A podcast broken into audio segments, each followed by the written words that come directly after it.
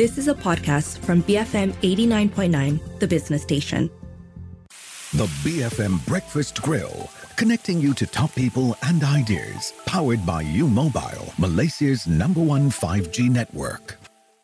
BFM 89.9, I'm Phil C, and this is the Breakfast Grill. Probably the trial of the year, perhaps decade, and some would argue the millennium, has been the trial of Sam Bankman Fried, short for SBF. And if you really want to get excellent context and blow by blow account of the twists and turns of this trial, joining me today is Rachel Humphrey, senior producer at the Journal Podcast, and Caitlin Ostroff, reporter at the Wall Street Journal, with their podcast series, The Trial of Crypto's Golden Boy. Caitlin, Rachel, thank you so much for joining us. And really, congratulations on pulling off a riveting podcast series here. Thank you for having us in that very kind introduction. Yeah. Um, Amazing intro. Thank you. Well, let's just start with the title of the series, White. Why is SBF truly the golden boy of crypto? So we called it that after much back and forth in trying to find a proper title for the series because that was the image that Sam Bankman Fried presented to the world, um, and particularly US regulators, US customers. And so it was this idea of crypto can be a place where everything is very new, there's not a lot of regulation. It can be very hard to figure out what platforms, what people you can trust. And Sam kind of hit everyone over the head with the message that I am that person. FTX mm. is the platform that you should trust. The savior. yeah, he was saying that, you know, I'm trying to solve the world's problems. I'm doing it via my crypto company. And I also want crypto to be regulated and have all of these protections. I am essentially like the good person within crypto. And as you say, was was saying he was saving it in the crypto winter, which was confusingly the summer of, of 2022.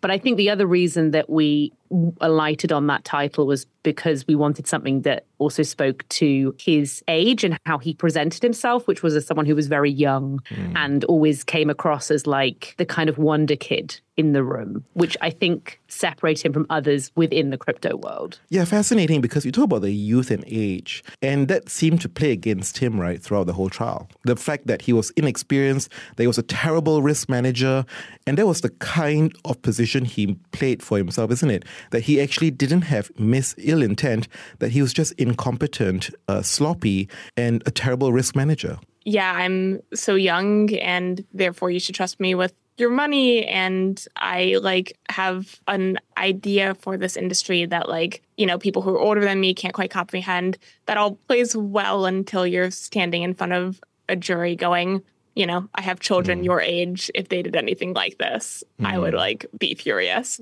like I, I think it did backfire in the end. Yeah, the sort of scrappy startup vibe that he wanted and he had, you know, during his tenure as CEO of of, of FTX and, and Alameda formerly, you know, in the core, it it kind of crumbled and it looked it just looked messy. I mean, we sat there and we saw those spreadsheets, Caitlin, with, you know, like they were very basic spreadsheets. I mean, Caitlin, who's someone who knows a lot about like maths and coding and finance, I think everyone had their heads in their hands about the way that they ran that business at times during the trial. Yeah, there was a lot within it where you looked at evidence. It was literally brought up. We were all sitting in the gallery. There was like this big screen projector that they would display these spreadsheets and all of this stuff on. And you kind of just sat there and you went, they got billions of dollars, but they had spreadsheets with all these like comments to each other in it and like literally a random number function in some of their code that just spit out numbers at random. Like there were a bunch of different points in there where you went, the youth might have been an asset when they were trying to convince people to sign on to their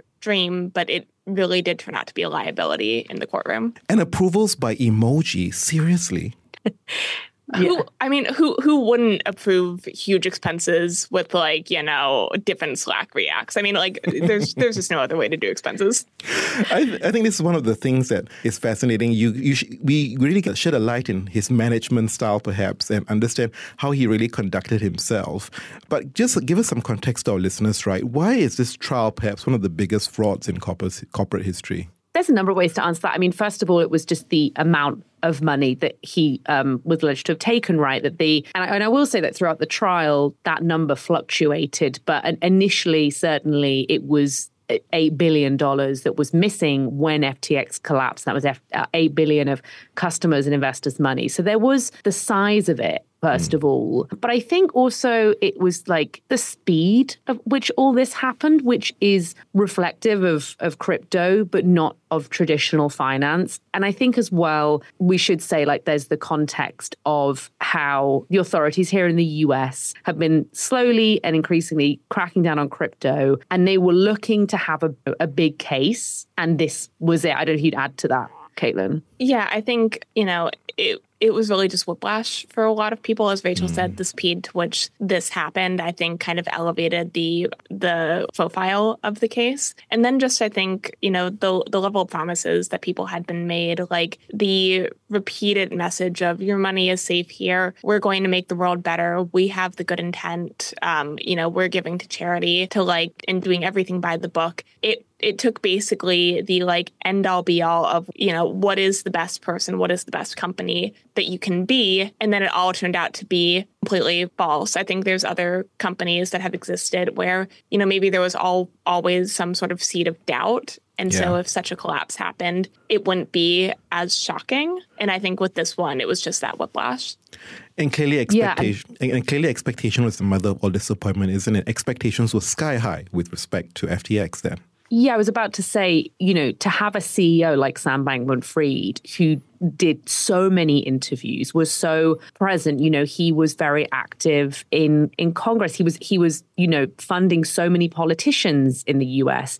He had so many big backers. He had many, you know, celebrity friends and, and supporters. Like, I think that was the other thing that set this trial apart. If you look back in history at big fraud trials, like, it's not often that you have someone who's so media friendly and has mm. such a personality and is, even to people who don't follow crypto is is recognizable. I mean, Caitlin and I had this experience a couple of times outside the courthouse in Manhattan where there would be, you know, crowds of reporters outside uh, for different trials. And a member of the public would come up to us and say, What's going on? And we'd say, Oh, it's the trial of Sam Bankman Fried. And they'd look at us blankly. And then we would show a picture of him to that person with his characteristic big hair and his shorts and t shirt. And they'd know who he is. You know, he really like nearly achieved this thing of taking crypto mainstream. And I think that was the another big reason that this was such a huge case historically. I have to say, you know, when I listened to your podcast, there was clearly a very strong effort to try and demonstrate and actually make things a bit as simple as possible, right?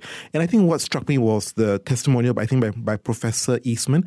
I think you called him the Santa Claus of forensic accounting. Correct me if I'm wrong. That's terrible, to be honest. Claus, yeah. but he was yeah. able to paint a very clear picture about where the money went, right? Through through very simple flow charts. I think that was a credit throughout the whole process that you actually provided a lot of clarity in terms of where the money actually went. Yeah, I think, you know, if, if you were the prosecution, your job, while still hard, was at least somewhat more straightforward.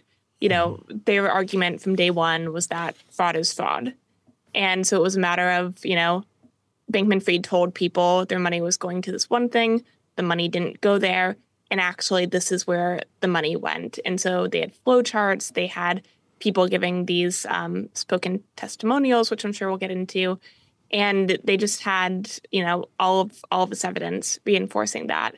And if you were the defense you know your job was to make it seem like actually it was more complicated than that. And it's not quite as black and white as the government is trying to portray it I think those flowcharts that the expert witness, Professor Easton, produced, they were they to me felt like a clarifying moment in the trial. I think they did for hmm. you too, Caitlin. You've been covering this story for so long, and and the, one of the biggest questions we had going into this trial was when did the fraud begin and where was the money coming from and where was it going? And the answer at the end of it is we still don't know the answers mm. to that la- last question, or really to a great degree the first. But the flowcharts helped us to get a sense of what was happening. And I thought it was very smart by the prosecution to provide that visual evidence because a lot of what we heard or saw was a lot of was a lot of spreadsheets and messages, which became confusing after a while. Yeah, and those are and those were visual aids that even at the time we kind of sat there and we are like, the jury can request these after. Like those are documents that they can ask to see in the deliberation room. And so if all of the testimony and the numbers and the spreadsheets get confusing in their head, they have Australian Father Christmas, as you put it, Rachel's um, flowcharts to fall back on. I think for me, you know, when, when you try and paint the whole picture, the atmosphere of the court and the seriousness of Judge Kaplan with these 12 juries, you've got the parents sitting behind. It was very hard to get seats at the court, right? I presume. And you paint a picture of the atmosphere in the court, right? And how did it evolve throughout the whole case? Uh, it was, I mean, austere all the way through. You're in this wood paneled room. Judge Kaplan, who you mentioned, um, has this reputation here in New York as a, a, very tough judge in all senses, and he mm. runs a very strict courtroom. And that was to the point where there was no whispering that happened. You could only drink water once you were in the courtroom. You know, you were focused on on the trial, and, and and people respect him. The jury really respected him. His priority often in cases is to think of the jury and their time. And so he hates time wasting in from anyone in the courtroom. And that would be from the kind of top lawyer to the witnesses. I mean, it would be all of us. And yeah, I, I would say that um, while the courtroom, sort of the, the tone was the same, I think, throughout, and I think people grew to respect it. You know, a lot of people turning up to this trial were people from the world of crypto there were a lot of baseball caps being worn initially that were taken off. You know, people began to understand uh, what they needed to do to be in the courtroom. Yeah, I think we kind of threw off um, the the press corps that had assembled for this trial. I think looked quite different, to Rachel's point, from ones that would cover other trials. And I think some of the court marshals and some of the other courthouse staff were a bit thrown off by, you know, a, a man named Taco no one knows what his actual name is. Um, and other people from like the crypto press who showed up to cover this.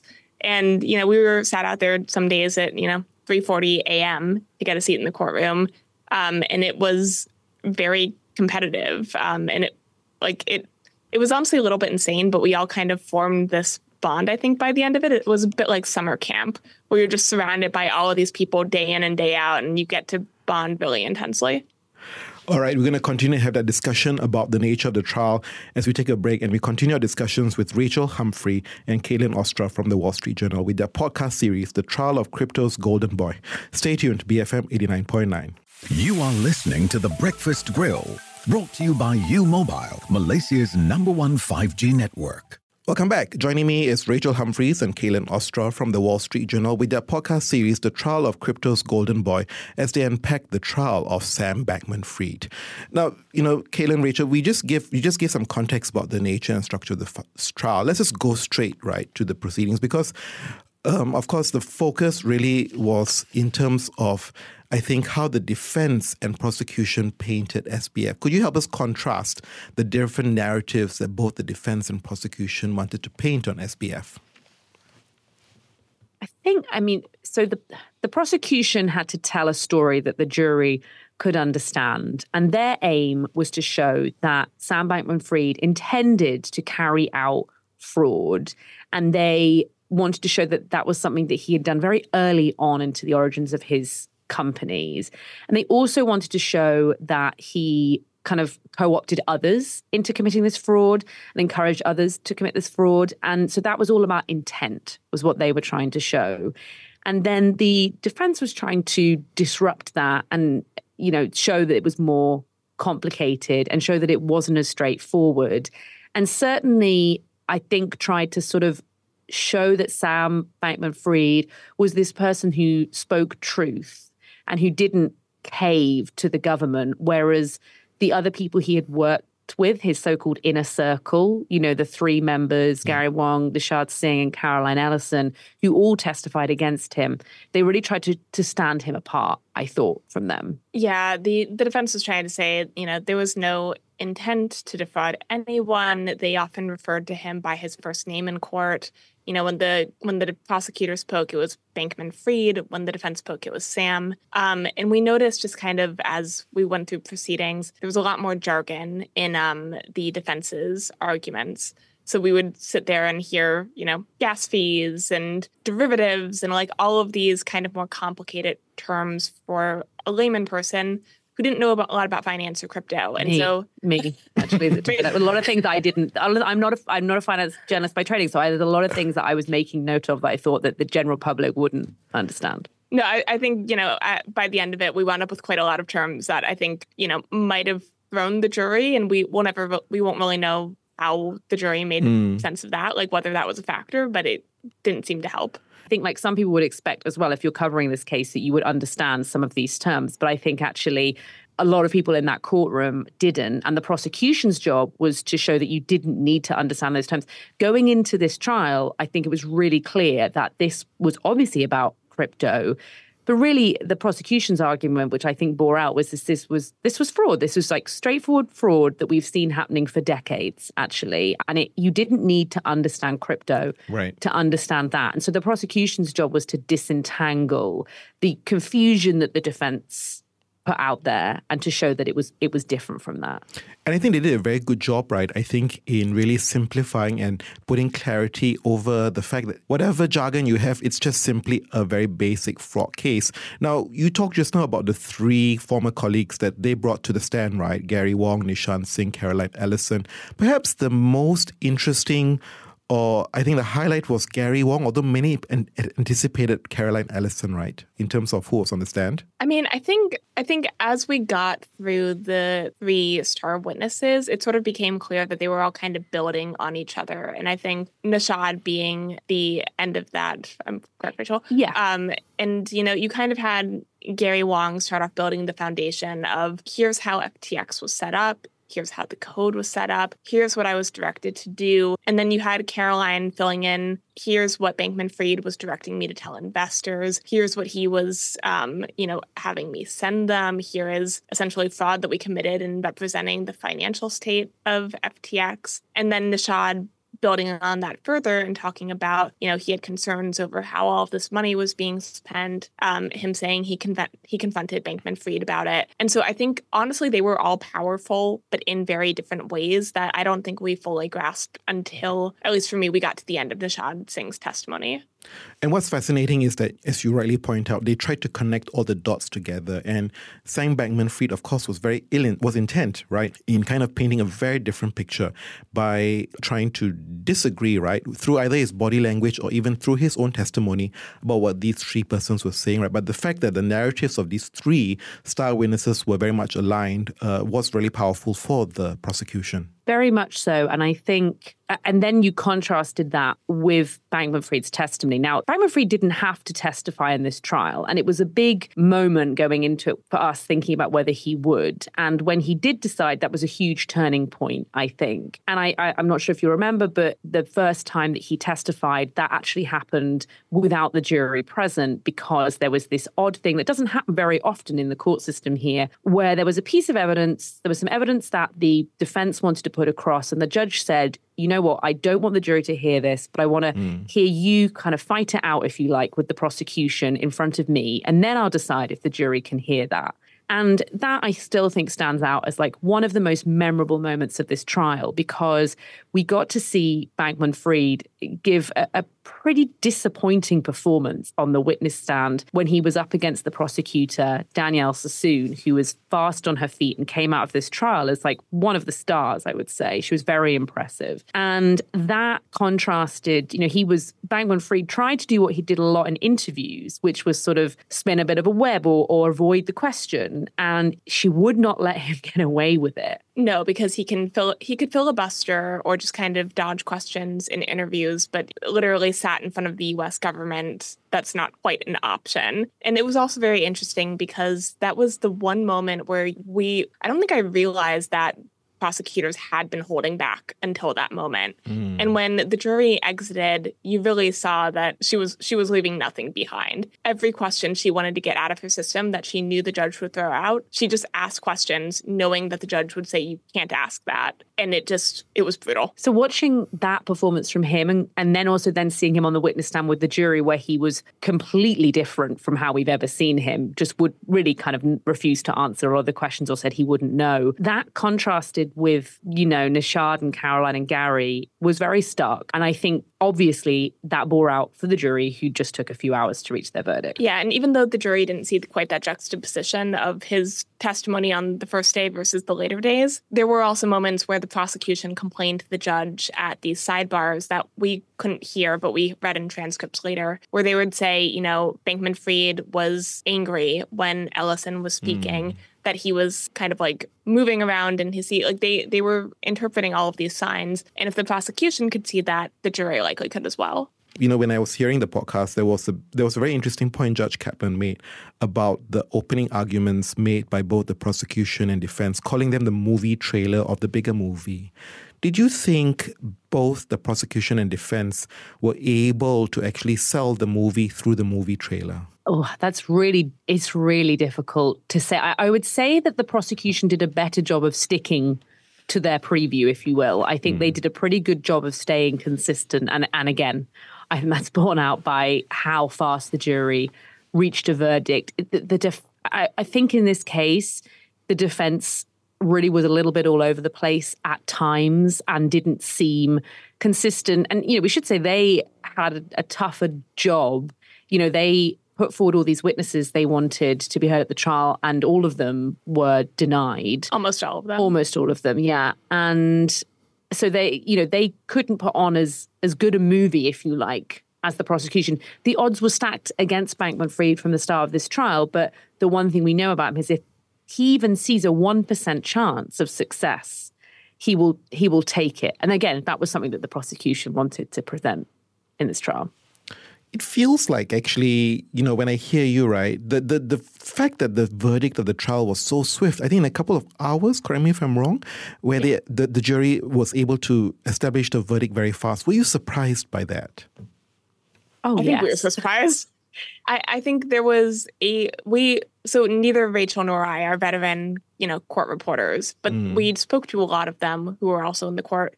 And I think there was this consensus that some of the like legal instructions the jury had to consider were just so long. There was so much evidence. You know, there was no way that, you know, they they went to go deliberate around 3 p.m. that day and they reached their verdict at uh, 745. It yeah. was like a four and a half hour deliberation. Um, and we were like, we were sat there with 15 minutes to go before court adjourned, and we were just like, there's absolutely no way. And I think um, I don't know if this got cut at one point, but I was like, Rachel and I should not gamble because like we like it was completely the wrong call. and so guilty on all seven charges. I think that was the verdict. Um, and of course, that I think has been seismic for the crypto industry. Uh, what's next, actually? When is the next uh, timeline and horizon for SBF? That's a great question. I mean, they've set so he he Bankman Fried now is currently in a, a prison in Brooklyn. Um, which was where he was before the trial because he had been out on on bail on, on house arrest, if you remember, but he um, was seen to have breached the terms of his house arrest. So he's in prison, um, but he'll be sentenced in March, but potentially uh, have an- another trial uh, of Bankman Fried because there are some other charges which the government have decided to push back. Uh, to be tried at a later date. Now, they did come up during this trial. It's around a, a an accusation of, of bribery, um, and that will be a whole potentially could be a whole other trial that will go ahead in in in 2024. Yeah, we we don't quite know whether that's going to go ahead yet, um, and everyone's kind of uh, split over whether it will. But so potentially we could have the sentencing delayed to allow for that trial to go ahead first, or potentially that second trial gets dropped. You know, Rachel, Caitlin, thanks so much. That was Rachel Humphreys and Caitlin Ostroff from the Wall Street Journal with their podcast series, The Trial of Crypto's Golden Boy. I'm Philip C., BFM 89.9. The BFM Breakfast Grill, brought to you by U Mobile, Malaysia's number one 5G network. You have been listening to a podcast from BFM 89.9, the business station. For more stories of the same kind, download the BFM app.